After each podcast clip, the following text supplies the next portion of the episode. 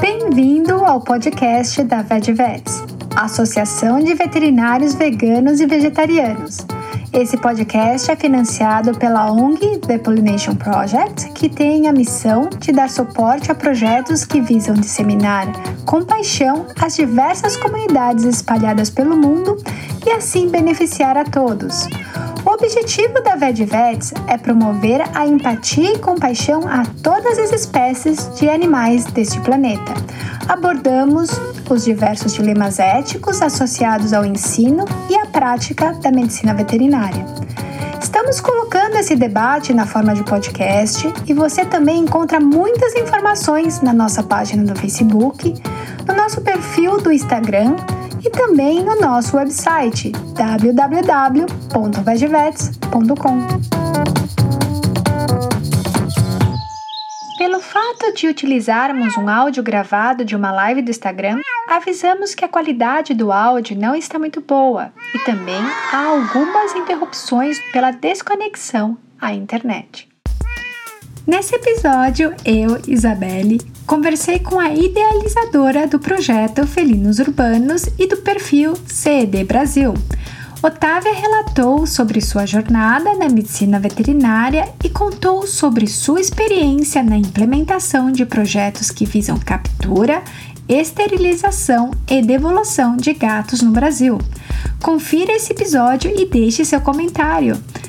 O áudio foi extraído de uma gravação da live do Instagram que ocorreu no dia vinte e nove de setembro de dois mil e vinte, às vinte horas. Ah, agora sim, agora sim, estava só ouvindo sua voz. Otávia, muito obrigada por aceitar nosso convite, falar desse tema tão importante e tão necessário. Eu acho que muitas pessoas desconhecem o C D e é um prazer estar aqui, falar com você e apresentar você para todos. É, eu tive uma grande oportunidade de te conhecer dois anos atrás e, e eu vi o quanto você é, inspira as pessoas e o quanto você está fazendo no Brasil. Otávia, agora é com você. Olá, Isa, tudo bom? Faz tempo que a gente não se vê, né? Sim. Muito obrigada por esse convite, estou muito feliz de estar aqui. Eu sempre gosto muito de falar sobre C D para quem quiser escutar.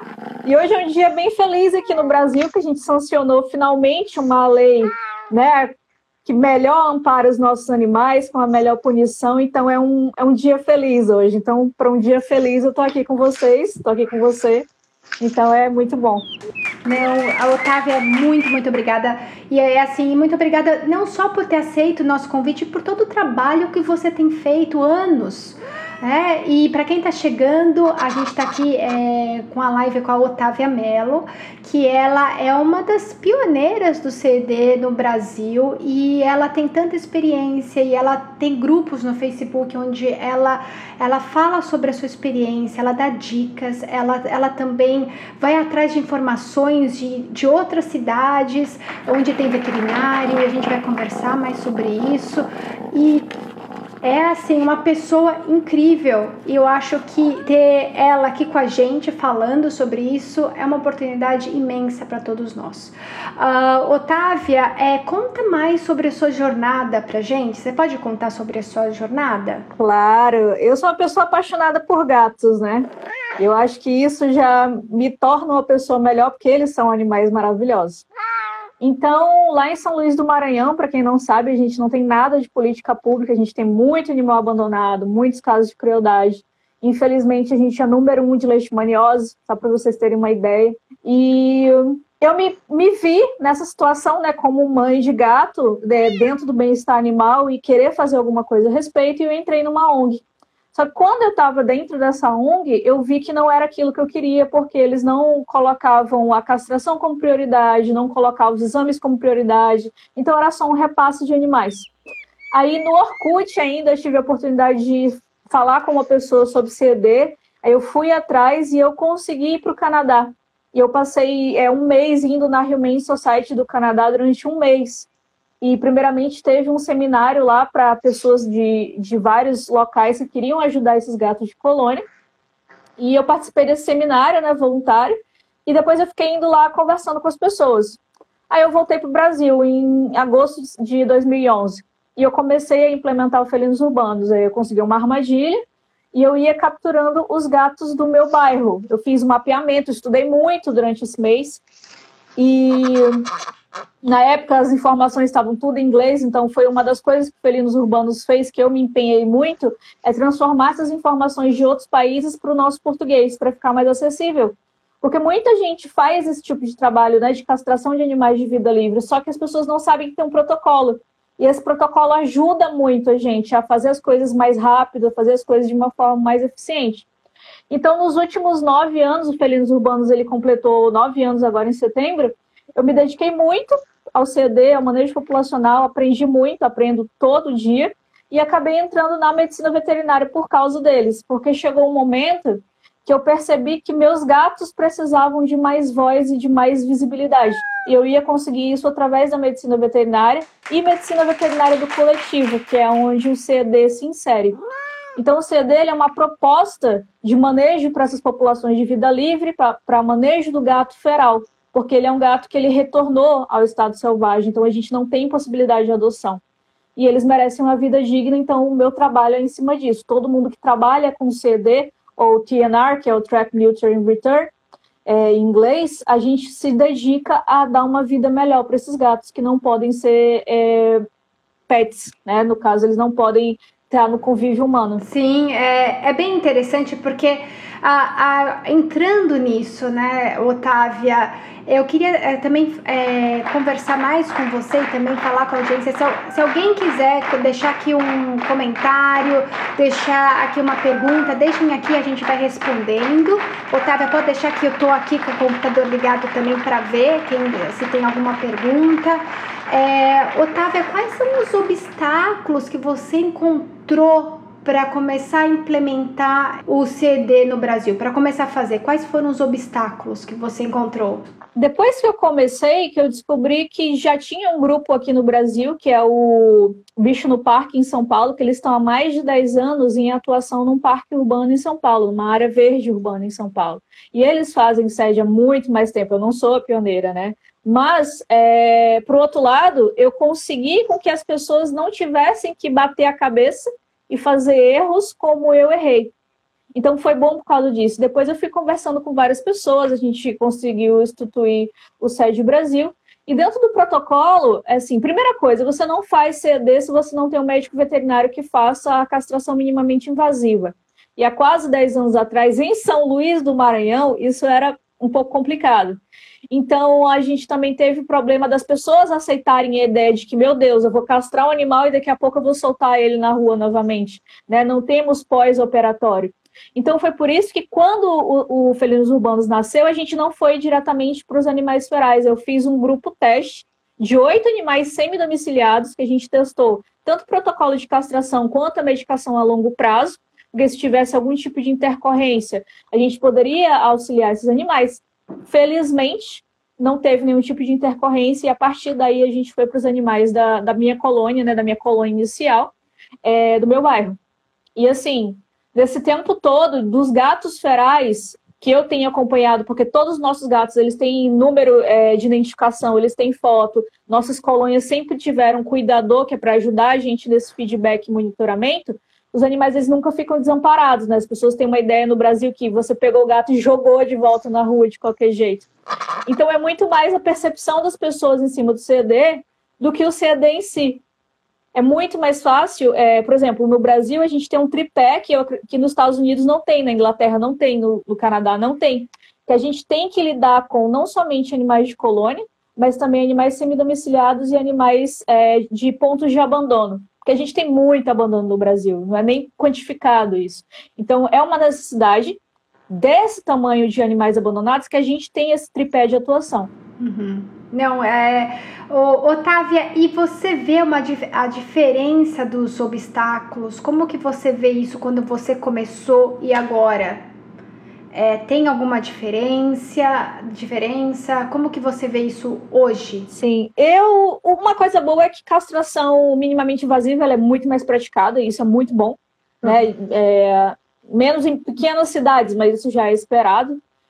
A gente tem uns vinte grupos de C E D atuantes no Brasil, hoje em dia, que seguem o protocolo, né? Que é marcação de orelha, castração de todos os animais, castração dos filhotes, colocar os animais dóceis para adoção, porque também não é somente castrar o animal, o manejo populacional ele vai muito além disso.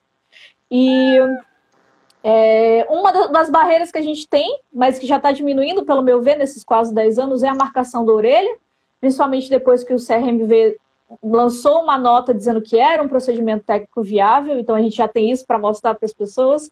E castração precoce, eu acredito que sempre vai ser um tabu aqui no Brasil, mas para a gente do C E D é uma realidade. Então, é, as pessoas ainda têm muito preconceito e a não informação de que, o que é o gato feral, que, que os gatos têm que estar trancafiados dentro de uma casa, e a gente tem que desfazer isso, né? A ideia de que nem todo animal precisa ter um, um tutor e estar dentro de uma casa para ser feliz, porque os gatos ferais, infelizmente, eles não permitem esse tipo de coisa. E eu gosto muito, como boa geek que sou, de usar uma frase do Tolkien, do Senhor dos Anéis, é que nem todos aqueles que vagam estão perdidos. Então não é porque o gato está na colônia dele que ele está tendo uma vida infeliz, não. Os gatos ferais em colônias monitoradas, castrados, né, que passaram por intervenção de C E D, eles têm uma vida muito boa, apesar de estarem nas ruas. Não, eu acho que você falou um ponto essencial, ah, Otávia. Nem todos os animais se sentem é, confortáveis com o ser humano.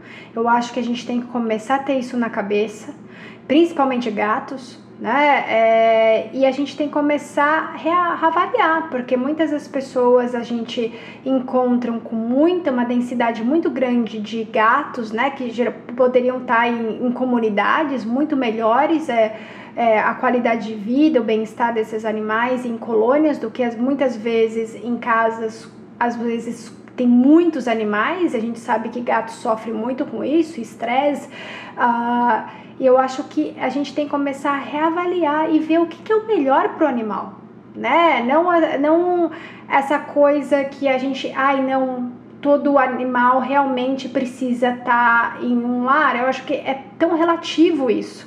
E claro, né, que se é, a gente tem os protocolos, como você também mencionou, é, a gente tem que começar a respeitar esses animais, né, respeitar o que é benéfico para eles, né, e não no nosso ponto de vista. E eu acho que a gente pode ser guardião dos animais mesmo de longe, né, respeitando o espaço deles. Eu acho que isso é tão lindo o que você falou, e eu acho que é tão importante, por isso que o seu papel de todos que estão fazendo C D é muito, é, é muito importante para esses animais, que muitas vezes eles são ali é, colocados como pestes, eles são colocados como outra categoria, né? Só porque eles não querem ficar perto do homem.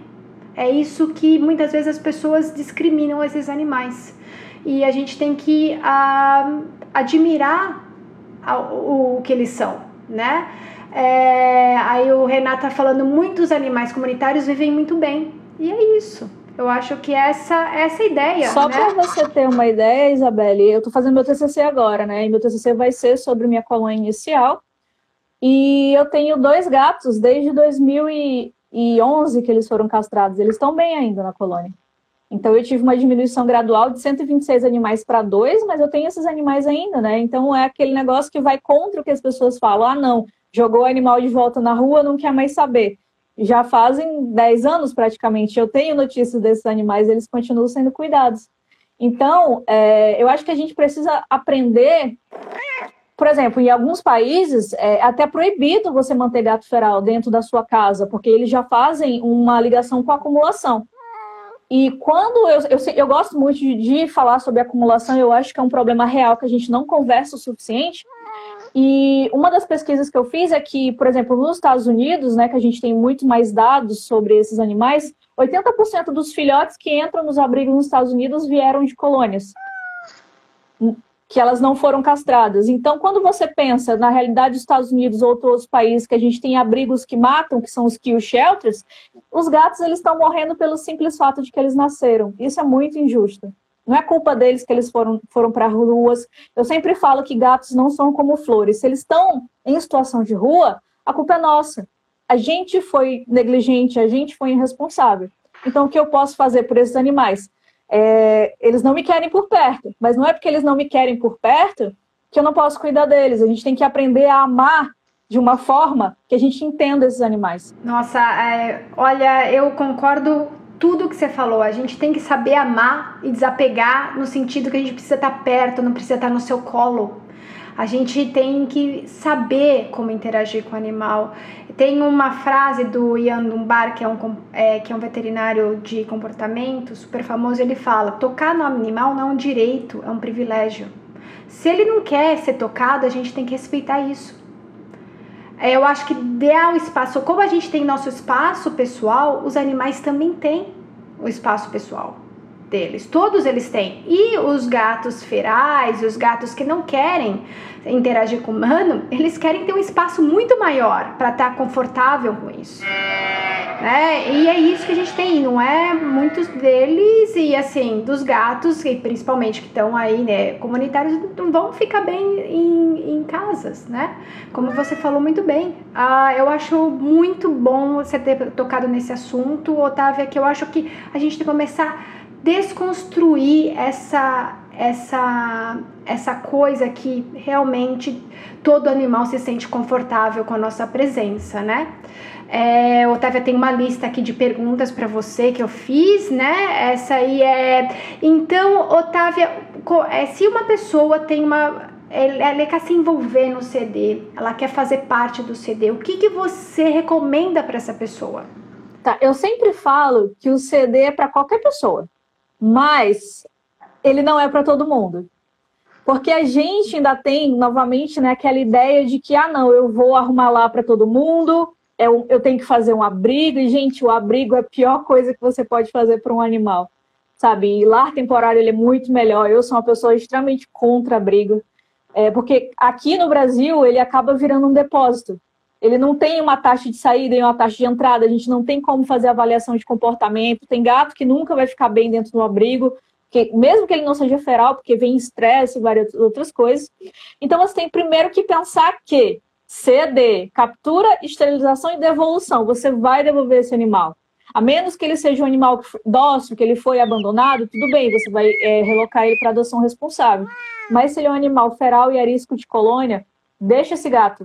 Sabe, deixa ele em paz. Você pegou ele, castrou, se ele precisa de algum acompanhamento veterinário, você cuida dele, vacina, solta ele de novo no local dele e ele tem um monitoramento do cuidador, você mesmo pode fazer esse cuidado. Então você tem que entender que esse animal não é seu. Esse animal ele tem que viver a vida dele na colônia dele. Isso é bem-estar para ele, né? Outra coisa muito importante que eu estou assim, sempre tentando implementar aqui no Brasil, que para quem lida com os animais de colônia, é que a gente precisa pensar na gente e na nossa segurança. A raiva ela é uma realidade no Brasil.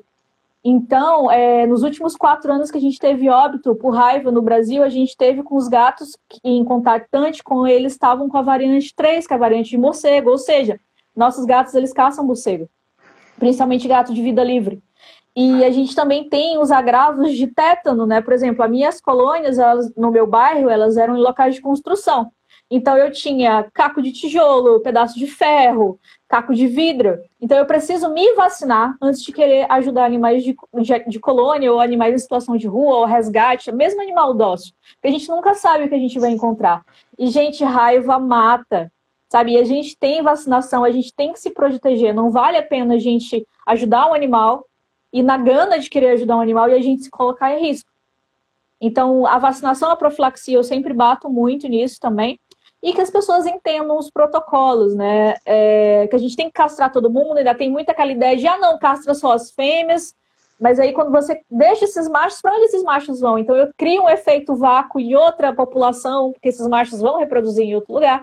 Eu tenho que castrar os filhotes, sempre, porque eu vou me encontrar com os filhotes e alguns filhotes eu não vou conseguir é, colocar para adoção, outros eu vou, então você tem que saber muito bem o que, que você está fazendo. Então estude muito sobre o C E D. Tem vários materiais em português, já hoje em dia disponíveis, ninguém precisa sofrer como eu sofri, sem material. E eu acho que, que você tem que saber se é realmente isso que você quer. E você não precisa atuar com gatos ferais, né? Tem gente que tem medo, e é muito chocante mesmo para quem já capturou, olhar como eles reagem, porque é um animal selvagem. Eu sempre falo, gente, um gato feral, ele é um leão, só que ele é pequeno. Mas é exatamente isso. Então, você pode atuar com animais semidomiciliados, que para mim, não sei se você vai concordar comigo, Isabelle, mas para mim é o pior problema dentro do manejo populacional. Porque é aquele gato que tem sucesso reprodutivo. Eu acho, sim, que... Porque eles estão recebendo comida, eles estão mais saudáveis, esses semidomiciliados, e eles têm acesso à rua. Então, eles estão se reproduzindo, eles estão brigando, né? E, e assim, também estão caçando, porque eles caçam mesmo. É... E aí, o, o que está acontecendo... Uh, e aí e é, é complicado, né, Otávia? Eu acho que a gente tem que começar a pensar mesmo, as pessoas têm que... A gente tem que bater como médicos veterinários, falar sobre a importância da castração, e você falou aí uma, das, da importância de castração de filhotes, porque na hora que a gente pega um gato feral, ele tem dois meses, você captura uma vez só. Você vai ter que, você vai ter que é, castrar aquele animal, porque daqui três meses ele vai ter cria. Né, se for uma fêmea, e aí tem mais cinco gatinhos, né? É, é uma coisa assim, impressionante. Eu vou falar só, eu falei muito do, do, do seu papel, né? O meu irmão, ele mora em Londres, é, eu moro em San Diego, para quem não sabe, e eu vou contar essa história do meu irmão em Londres. Isso começou em março, ele começou a alimentar uma comunidade de gatos é, na, no prédio dele, veio dois gatos, tinham dois gatos, e de repente teve dezenove, tá? E foram em coisas de três meses. E aí, ele, aí eu falei sobre C D, ele começou a falar com as, as O N Gs do, onde ele tra, onde ele tá, e eles pegaram esses dezenove gatos, né? E foi, assim, duas semanas. Sim. E, e assim, quando a gente fala de Londres, pelo menos a gente tem uma, um fator que ajuda, que é o clima. Mas aqui no Brasil, a gente está lidando com o sol o tempo todo, para um animal que é poliéstrico, em cima Exato. Do clima. Então, eu fiz uma, uma, um cálculo. É, a gente não sabe ao certo uma ninhada de gato, né? Então, a gente tem uma variação entre três filhotes, quatro e meio, cinco. Enfim, teve uma gata outro dia que deu oito filhotes. Eu fiquei assim, meu Deus do céu. Mas a gente pega no número básico de quatro filhotes e meio por ninhada, e esse animal parindo duas vezes por ano, você já tem nove filhotes. Aí você pensa, tá, nove filhotes, aí você multiplica, vai multiplicando, tipo... Você consegue dezoito animais num ano. É muito rápido, né? Então, muito a gente rápido. não tem... A gente tem que agir. E uma coisa que... Eu, eu falo como graduando em medicina veterinária. Aqui no Brasil, a gente está muito atrás de medicina do coletivo. Isso não é ensinado na, na veterinária. A gente não tem contato com população carente. É muito raro. E a, a gente tem que pensar que quando a gente está lidando com um manejo populacional, a gente não tem que ficar no consultório esperando a pessoa vir, porque elas não vão vir. A gente tem que ir atrás. Sabe, isso a medicina brasileira é, de humanos faz muito bem, né? Na minha faculdade, todos os alunos de, de curso de saúde iam para a comunidade carente, uma parte do curso. Então, ficavam muito tempo com esse contato. E a gente não tem isso.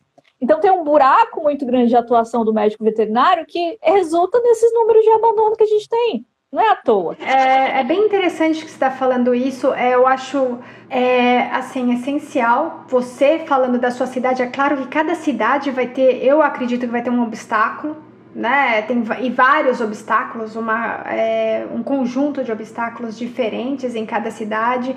Eu gostaria de perguntar, e, a, e como que é o financiamento para isso, Otávia? Se existe alguma O N G que possa ajudar, ou se é, é tudo do bolso das pessoas? Então, a gente no C D é muito criativo, né? No, o Felinos Urbanos, até os metade de dois mil e doze, era eu que pagava as castrações, então as castrações eram bem menores de número. E depois, quando eu comecei a mostrar o trabalho, né, e isso é outra coisa muito importante de você mostrar o que você está fazendo, que você está castrando esses animais, porque você disseminar é, a palavra do C E D, como eu digo. Então, a gente começou a ganhar apadrinhamentos. A pessoa, ela apadrinhava uma, uma, um valor pequeno, as castrações, e a gente conseguia castrar os animais. E tem o pessoal que faz bazar, tem uma amiga minha que ela faz é, bazar de pizza, vegetariana ou vegana. Tem o pessoal que tem lojinhas de camiseta, a gente também tinha lojinha, a gente tinha muito calendário. Então, assim, você tem que ser criativo. Porque a castração, Isabelle, ela não traz tanta resposta quanto você é, resgatar animal. Principalmente os animais assim, que estão naquelas condições deploráveis. Infelizmente, as pessoas gostam do sofrimento, né? Dá pra fazer uma tese de psicologia em cima disso. Mas quando você fala de castração, eu já escutei. Ah, mas vocês não fazem nada, vocês só castram.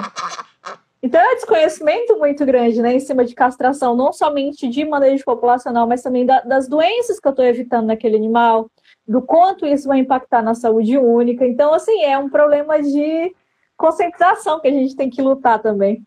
E a gente, eu quero saber como é feito no Brasil, como consegue, quais são os obstáculos, é diferente? Né? Como as pessoas conseguem se mobilizar para isso? Tem duas perguntas, Otávia, sobre como capturam os gatos ferais. Você poderia falar para a gente como captura os gatos ferais? É, novamente, eu quero que vocês pensem no gato feral como um animal silvestre ou selvagem, porque o manejo deles é todo assim. Se você for no portal dos carnívoros brasileiros, é, é, o manejo é todo igual. A diferença é que ele parece um gatinho. Mas é, a gente tem armadilhas próprias que não machucam os animais. Infelizmente, as armadilhas aqui no Brasil, elas têm um custo maior ainda. Eu espero que depois, com o tempo, a gente consiga diminuir esses custos. E é isso. A gente usa armadilhas para castrar os animais. A gente precisa fazer um mapeamento dessa colônia para a gente saber como a gente vai lidar. Não é só chegar, ah, não, vou pegar os gatos na minha rua. Não. Você precisa fazer um mapeamento para você saber quantos machos, quantas fêmeas, quantos filhotes, o que, que você vai gastar a mais. Esses animais estão bem, eles estão doentes. E tem uma coisa bem interessante, Isabelle, que as pessoas acham que, ah, não, todo animal que está em situação de rua é doente. Não, gato feral, ele é muito saudável, muito saudável. Até hoje, eu nunca vi um gato feral de colônia nem com pulga. Nunca vi. A gente pode ter alguns tipos de ferimento por briga, abscesso, até sarna, por causa do contato de reprodução antes que eles sejam é, colocados no C E D, mas quando você compara com um animal de ponto de abandono, o ponto de abandono, no caso do estresse, eles têm várias condições de saúde. O C D com colônia, ele é muito mais rápido e ele é muito financeiramente mais viável do que você lidar com animal de ponto de abandono, por exemplo. Então, você precisa de um médico veterinário que saiba castração precoce, saiba lidar com esse animal. Você precisa ter a caixa de contenção para você lidar com ele na clínica veterinária e que faça castração minimamente invasiva. Quando eu falo do C D, ele parece uma coisa muito difícil, mas não é. Ele é uma, ele é uma linha de montagem. Você faz mapeamento, você captura, leva para o veterinário para castrar, devolve esse animal com aval do médico veterinário de vinte e quatro a setenta e duas horas. O animal tem que estar bem para ser devolvido. E depois você faz o mapeamento dessa colônia. E é uhum. isso. E então, para quem tá... É, eu acho que vocês também estão perguntando. É, vocês podem encontrar várias informações na página do Felinos Urbanos, que tem muita informação sobre captura. Tem também o, o C E D Brasil, perfil aí no Instagram. Tem vários vídeos aí na internet, né, que a gente tá mesmo em inglês, e quem não quiser põe as, as legendas em português que falam sobre isso. É, tem muita informação hoje em dia é, sobre gatos ferais, sobre é, C E D, e, e tem Otávia, que sempre tá disponível aí nos grupos do C E D, sempre falando, olha, comprei essa armadilha não sei aonde, essa armadilha é eficiente, essa armadilha não é tanto... É, é bem interessante, porque você tá fazendo e você dá real, né? Dá o, o, que, o, que, que, tá, a, o que, que foi melhor para você. É, eu acho isso muito, muito interessante e, assim, fenomenal, Otávia. Parabéns mais uma vez. Eu sempre falo, faz uma página, faz um, um perfil no Instagram, coloca fotos dos animais, bota número neles, bota que dia eles foram castrados, bota que, a marcação da orelha, que é muito importante. Então, você dá um retorno. Até para quem quer fazer igual. É, o Felinos Urbanos, eu acho que uns dez grupos no Brasil surgiu a partir da gente, a partir dos nossos materiais, a partir do, do, do nosso exemplo. E isso é muito legal, porque às vezes a pessoa quer ajudar, mas não sabe como, né? E até pouco tempo atrás tem muita coisa que não estava em português. Então, é, eu sempre falo, se você quer fazer... Estude bastante para você fazer bem feito, para você não colocar de forma alguma os animais, nem você em risco, e depois mostre o seu trabalho. porque você pode inspirar outra pessoa. Com certeza, Otávia. É, gente, se vocês quiserem colocar algum comentário, alguma pergunta, coloque aqui embaixo. Eu tô seguindo aqui o que vocês estão é, perguntando. Se vocês querem deixar também algum comentário. É, aqui, aqui tem a, alguém falando assim, seria uma grande política pública. E nos outros países já é, né? Por exemplo, os Estados Unidos, eles têm um mapa que é de todas as cidades que fazem C D, sendo a pessoa particular ou alguma instituição, algum grupo, e eles têm o Dia Nacional do Gato Feral, que é outubro, dezesseis de outubro. E é muito legal, porque eles fazem vários tipos de mobilização, assim, levam trezentos, quatrocentos gatos comunitários para castrar, lá nos Estados Unidos, lá nos Estados Unidos, eu falo aí nos Estados Unidos, né? É, você tem clínicas para animais de colônia. No Canadá também você tem vários incentivos, então... No Brasil a gente não consegue nem fazer um censo adequado dos nossos animais domésticos. Eu não acredito nos censos que tem aqui, porque às vezes a pessoa está em casa, a pessoa do censo está lá e o animal nem está lá. O animal está em situação de rua, né, passeando, como eles tipo, falam. Então, eu acho que uma das coisas que a gente tinha que começar a fazer no Brasil é fazer um censo e incluir os gatos ferais nesse censo, como já é feito em outros países. A gente tem estimativas na Austrália, a gente tem estimativa no Canadá, na Inglaterra, nos Estados Unidos, e aqui as pessoas nem sabem o que são gatos ferais.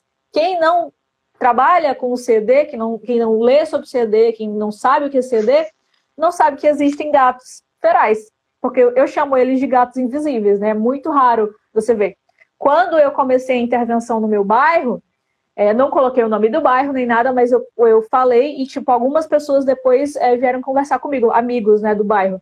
E eles falaram, Otávio, eu nunca ia imaginar que tinha esse tanto de gato aqui, porque você não vê, você realmente não vê gato feral. Então, é, eu acho que a gente precisava de um censo realmente efetivo por microchipagem, fazer castração. Por exemplo, no Canadá, é, os animais eles ganham microchipagem como se fosse um I P V A. Todo ano eles têm que pagar, os tutores têm que pagar na prefeitura para é, manter esse cadastro, onde o animal mora, qual a idade dele, o que, que foi feito no veterinário, em cima do, do microchip. E você tem um acompanhamento desses animais, né? E colocar os gatos ferais também no mapa. E... Nos Estados Unidos, a gente tem que os gatos ferais eles estão dentro de, de diretrizes de bem-estar muito importantes da Associação, Associação Americana de Veterinária, a Associação Canadense também, do Reino Unido. E a gente, nosso conselho, assim, a única coisa que eles fizeram até agora foi falar sobre a marcação de orelha. Foi muito bom, mas não é o suficiente. Muitos veterinários não sabem o que é C D. Muitos veterinários não sabem o que é um gato feral. É, é interessante você falar. Eu tenho essa mesma impressão uh, que a gente não tem nem mesmo a, a castração minimamente invasiva, é claro, está muito mais uh, conhecida agora, só que ainda não está tão conhecida, Otávia, essa é a minha impressão. É, no Brasil ainda a gente falta, falta muito para colocar isso como uma coisa... que a gente pode fazer com mais frequência, né? E para esses animais que estão abandonados, esses animais que estão, que a gente captura, principalmente os ferais, é essencial, né? A gente tem que, não tem tempo ruim. É, a castração, a captura é, é feita a castração, né? E é interessante isso que, que você falou mesmo, desses obstáculos. Eu acho que cada vez mais a gente vai pensando como a gente vai... A, quais são os obstáculos do Brasil, o que a gente pode fazer e cada vez mais a, colocar isso, uma coisa que seja mais comum, né? Isso no Brasil. É, e os grupos estão crescendo. Eu tô vendo que tem mais grupos, mais pessoas envolvidas nisso. Sim, graças a Deus. Hoje a gente vai falar com o pessoal de Bauru, mas eu falei com o pessoal de Natal, tem dois grupos que eu conheço no Rio Grande do Norte, tem o pessoal de Belo Horizonte que lida com animais, mas em ponto de abandono, então às vezes não é todo o protocolo de C D, mas sempre tem gente ajudando animais de colônia, e isso é muito importante porque o gato, ele sofre muito mais violência do que o cão. As pessoas têm muito mais preconceito com gato, então é, eu, eu passei por uma experiência horrível de quarenta e três animais meus que já estavam castrados e vacinados, terem sido envenenados. Então, uhum. Quando você pensa no C D a, a curto, médio e longo prazo, eu estou evitando essas violências também, porque vão ser menos animais, né? E quando eu castro, eu faço com que esses gatos eles se tornem mais invisíveis ainda, porque eles ficam silenciosos. A maioria da raiva que as pessoas têm por, pelos gatos é justamente pelas brigas, pelas pelos quebras de estrutura de telhado, pela marcação de urina. Então, eu estou investindo na saúde desses animais e no bem-estar neles é, de uma forma muito mais ampla. Barulho também. Muitas pessoas elas se queixam do barulho. E, e é interessante você falar isso de maus tratos, porque realmente a gente vê isso com muito frequentemente. As pessoas, elas... A gente tem uma colônia que ela vai aumentando e, de repente, aquilo começa a se tornar um teste, né? O que seria... que estava ali é, ok para as pessoas, as pessoas não estavam se incomodando, elas passam a se incomodar. E quando passam a se incomodar, a gente, a reação das pessoas a gente não sabe. Aí que vem envenenamento, as pessoas usam a é, pistola, é, como chama? É coisa de chumbinho. É, a comprimido. É muito, isso, isso. Aí, isso a gente vê muito. E quando você falou da Austrália, a gente viu que, o, qual foi o... A, Sim. Como eles, eles t- lidam, né, com a, os gatos ferais hoje, porque saiu totalmente em descontrole é, o número de gatos ferais, e hoje a gente vê o quanto esses animais sofrem, né? Eles são vítimas. Não sei se você acompanhou, há uns dois anos atrás, eu imagino, eu acho, que uma médica veterinária americana, ela deu uma flechada num gato, porque ela achou que era um gato, pois é, ela achou que era um gato feral. E depois ela tentou se desculpar dizendo que ela não sabia que era um gato com tutor. Então faz diferença? Não faz diferença, gente. É uma vida. Independente de onde ele esteja, é uma vida. E uma das coisas que eu sempre levo em consideração, e eu sempre falo, não é porque é um gato em situação de rua, um gato feral, que ele não vai ter o melhor tratamento possível. As minhas gatas, os felinos urbanos, elas recebiam fio absorvível, que era usado com cirurgias oftálmicas de pessoas, ou cirurgias ginecológicas de pessoas, sabe? A gente dava vacinação importada nesses animais, eles comiam recovery depois que eles, eles acordavam da anestesia, a gente tinha todo um processo de limpeza dos materiais para eles. Então, assim, se você quer fazer, você faz bem feito. Se você quer cuidar, você cuida e ama muito desses animais. Porque uhum. eles merecem também. Não é porque você não consegue pegar, você não vai conseguir amar também. É, o, o amor tá ali, né, Otávia? Não é porque o animal precisa estar perto, precisa estar no seu colo, né? O amor tá ali. Então, qualquer amante de gato, de animais, é, comecem a olhar esses animais, como a Otávia falou, invisíveis, que eles são. Eles são muitas vezes invisíveis, muitas vezes eles sofrem com tantas discriminações, eles são marginalizados, né? É, porque muitas vezes eles, as pessoas pensam no barulho, pensam nas doenças, e a gente tem, né, essa coisa de colocar que animal, doenças, zoonoses, não é tão bem assim, né? A gente agora tá na pandemia, a gente transmitindo vírus humano-humano, e a gente às vezes fica toda hora focando no, nos animais. É importante, a gente sabe que eles podem transmitir doenças, só que eles vão começar a transmitir doenças quando eles estão aí com o bem-estar afetado, né? Eles estão imunossuprimidos, e a gente... E se a gente começar a colocar, mais uma vez, esses animais dentro de casa, eles vão ficar é, com bem-estar prejudicado. Se a gente ter muitos animais fora de casa, eles vão estar com bem-estar também é, prejudicado. Então, a gente tem que controlar ah, o número desses animais, né? E também, o, o Otávio, agora gostaria de você é, falar mais sobre os estudos que eles estão fazendo, que estão saindo bastante é, grandes estudos sobre o impacto do C E D nas populações de gatos. Você pode falar pra gente, pras, pras pessoas aqui? Tá. É... O, primeiro, o primeiro problema que a gente tem para estudo de C D, e isso foi um estudo também, é que as pessoas que fazem C D, elas não estão dentro da academia. Eu acredito que o meu T C C vai ser o primeiro de um acompanhamento, né, de, inter... de intervenção de C D a longo prazo, com resultados e tudo mais. O segundo problema que a gente tem é que as pessoas que estão fazendo esses trabalhos, elas não têm um contato direto com a colônia. Então, elas vão, através do cuidador, falar sobre esses animais. E, às vezes, a gente não tem dados tão precisos. Mas a gente tem alguns dados, principalmente quando a gente fala de redução de barulho, de como esses animais eles viraram, é, depois da intervenção de C E D, a, a vizinhança vê esses animais, a redução do tamanho populacional e a redução de intakes, né, que é os animais que entram no abrigo, os animais que são eutanasiados, quando a gente fala de outros países. Em relação ao impacto ambiental, gente, não se enganem, gato ele é um predador, gato ele é um caçador. E é engraçado porque as pessoas sempre me fazem essa pergunta, ah, mas o impacto ambiental? Eu sei que tem impacto ambiental, É justamente por isso que a gente faz C D. Os gatos não são para estar na rua. E a vida deles não é mais é, valorosa do que os outros animais, né? Eles são caçadores, eles são animais invasores, mas eles estão na rua pela nossa, pela nossa culpa. Então, eu quero que vocês vejam o C D, não é a galinha dos ovos de ouro que vai resolver todos os problemas do mundo. Não vai. Eu ainda vou ter uma população de animais ali, mas eu castrando, eu diminuo essa projeção de andança deles, principalmente dos machos. Se eles andam menos, eles se concentram no lugar, eu vou ter menos local para eles predarem.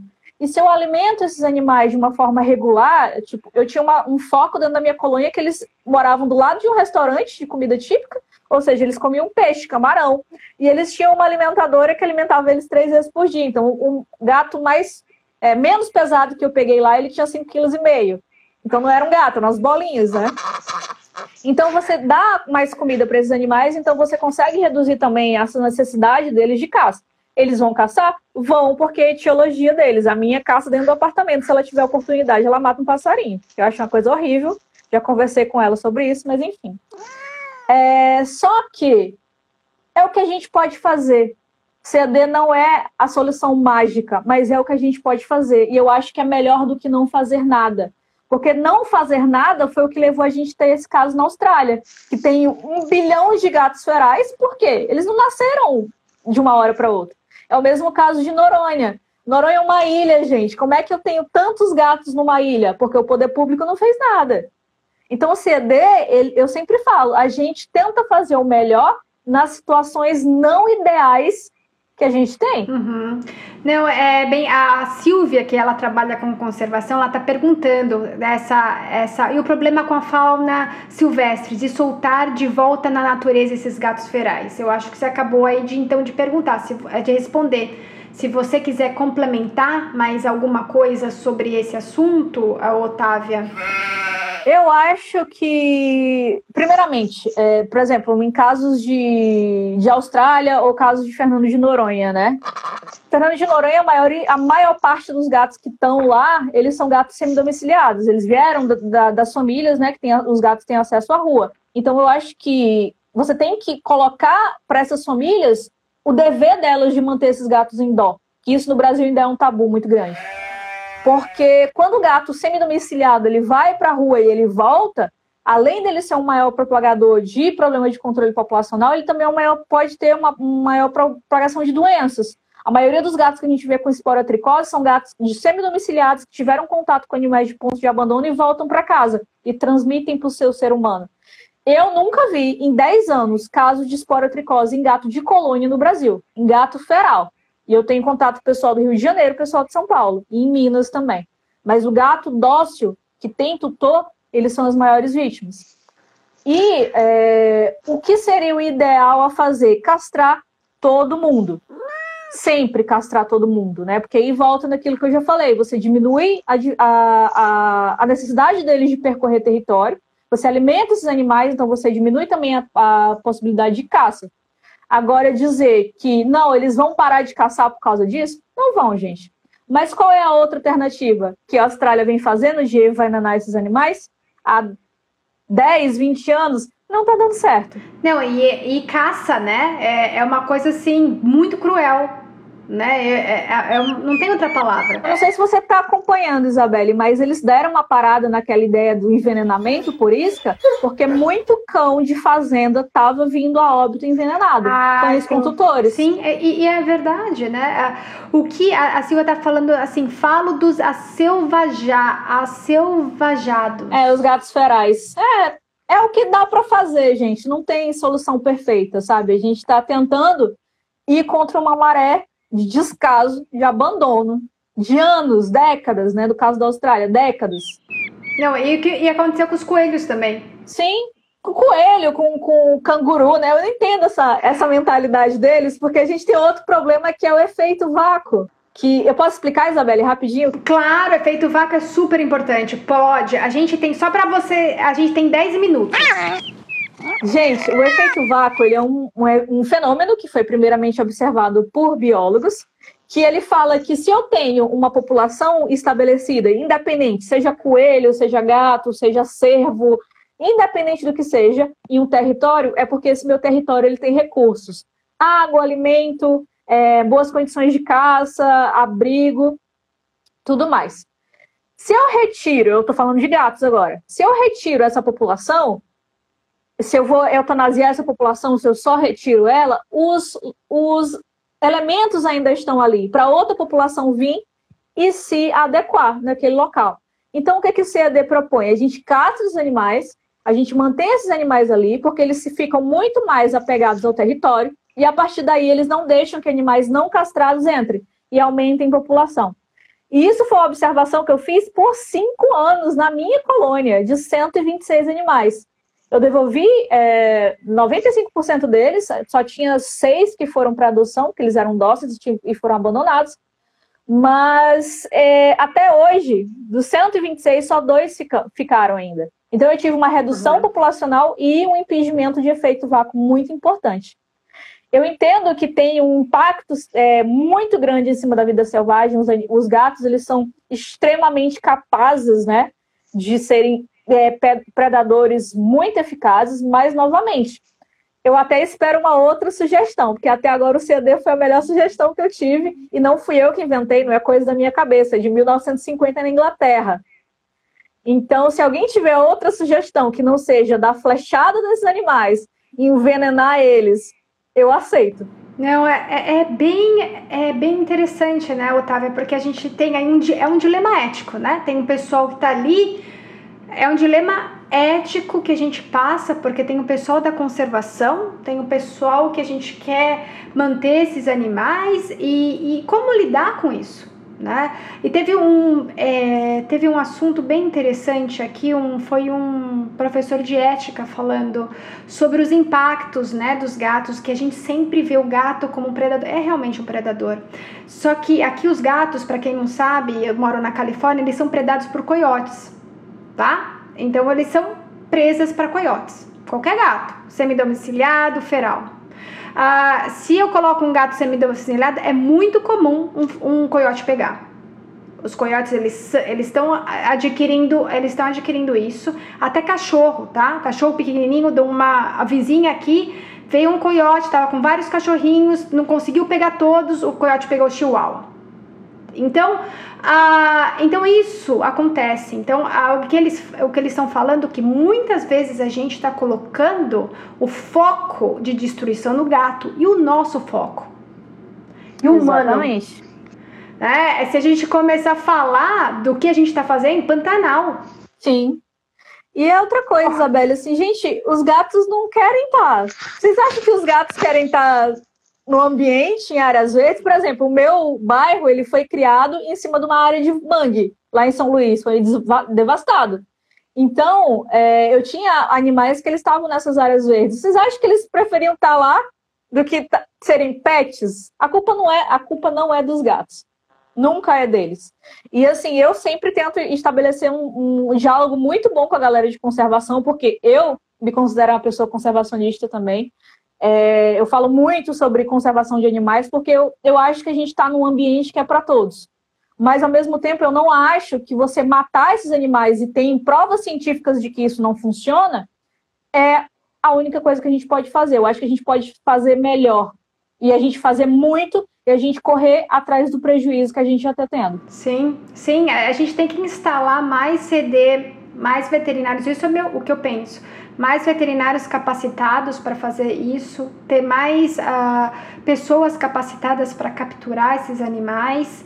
E, Otávia, você tem agora... A gente tem cinco minutos. Você, o que, que você quer finalizar? É, o, as palavras finais? O que, que você quer? Se alguém, outra, outra pessoa tem aí alguma, alguma pergunta? Eu acho que é só isso, gente. Assim, o C D, ele é um, uma proposta de manejo. Eu acredito que ele funciona muito bem, porque eu tive resultados muito bons, eu conheço pessoas no Brasil, eu estudo sobre isso há dez anos, né, praticamente. E quando eu falo estudo, a Isabelle sabe, eu estudo mesmo. É, eu sou certificada em manejo de C D pela Neighborhood Cats, eu fiz o curso, então é uma coisa que virou a minha vida. E eu entendo muito bem os impactos que esses gatos provocam, mas ao mesmo tempo eu quero que vocês vejam eles como as vítimas que eles são. Eles são nossas vítimas, nossa, vítima do nosso descaso, e eu falo isso como pessoa, nossa vítima de descaso como políticas públicas também, que são inexpressivas praticamente aqui no Brasil. mas o C E D dele é uma luz no fim do túnel. Ele não vai resolver é, todos os problemas do mundo de forma nenhuma em relação ao manejo desses animais, mas ele é uma opção. E ele é uma opção, de acordo com a S P C A americana, ele é o método mais viável economicamente, mais humano e mais, é, a curto, médio e longo prazo, bom em relação ao bem-estar desses animais. Então, quem quiser, tem o C E D Brasil. Eu vou entrar de férias agora dia primeiro, mas dia vinte e um de novembro, eu posso falar, Isabelle, do nosso evento? Ah, sim! Sim, eu ia falar isso, esqueci. Fala, fala. Então, vinte e um de novembro, a gente vai ter o primeiro simpósio de manejo populacional ético do Brasil. E a gente vai falar não somente de gatos ferais, mas a gente também vai falar de cães comunitários, a gente vai falar de controle ético de saguis, a gente vai falar de coelhos com a Isabelle, maravilhosa, e a gente vai falar também dos problemas que a acumulação traz para o manejo populacional. Então vai ser no dia vinte e um e vinte e oito de novembro, dois sábados, o evento ele vai ser totalmente solidário, o valor da taxa simbólica vai para a castração de quatrocentos gatos abandonados no campus da, de uma faculdade em Sergipe. E eu espero vocês lá. A gente tem que entender que manejo populacional não é somente cão e gato. A gente tem que amar e cuidar além disso. Sim, eu acho que tem... Como você falou, a gente sempre a gente olha muito cão. Os gatos começaram uma onda, né, de popularidade com a internet e, e os, tem muitos animais aí que a gente não tá dando nem sinal, né? É, é, são invisíveis dos invisíveis dos invisíveis, né? Estão ali junto com o gato feral, na invisibilidade e na marginalidade ali da, é, da discriminação, né? Sim. É, aí a, a Silvia falando, aumenta o valor para caçar mais gatos.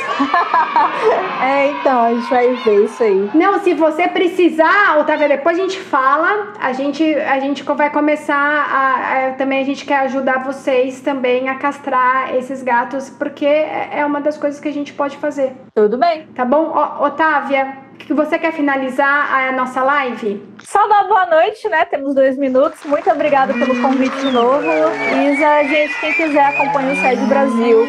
É, eu entendo muito bem o impacto que esses gatos trazem. O meu sonho é que não tenha mais gatos na rua, em situação de rua, nem gatos em áreas verdes. Eu sou uma pessoa que é de ilha, né? São Luís do Maranhão é uma ilha. Eu sou uma pessoa que ama mangue. Então, eu sei muito bem o que, que os gatos podem causar e eu estou lutando há quase dez anos para a gente não ter mais gatos nas ruas. Eles não são como flores. Eles não, é, não eram para estar na rua.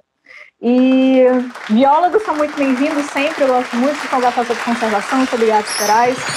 E apesar de eu entrar de férias agora, mas eu espero ver vocês lá no nosso perfil do C E D Brasil e também no nosso evento, quando ele acontecer. Sim, Silvia, todo mundo que tá aqui, vão pro evento que vai ser fenomenal. Ah, eu já vi a grade do evento, tá lindo. Parabéns, Otávia, por tudo que você faz, por compartilhar esse conhecimento que é tão precioso.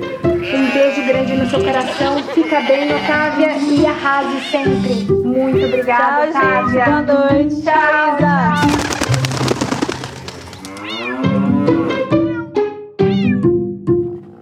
tchau. Obrigada por escutar o episódio do nosso podcast. Espero que você tenha gostado. Se inscreva no nosso podcast para receber as atualizações dos nossos episódios. Veja também nossa página no Facebook e perfil no Instagram. Muito obrigada e até a próxima!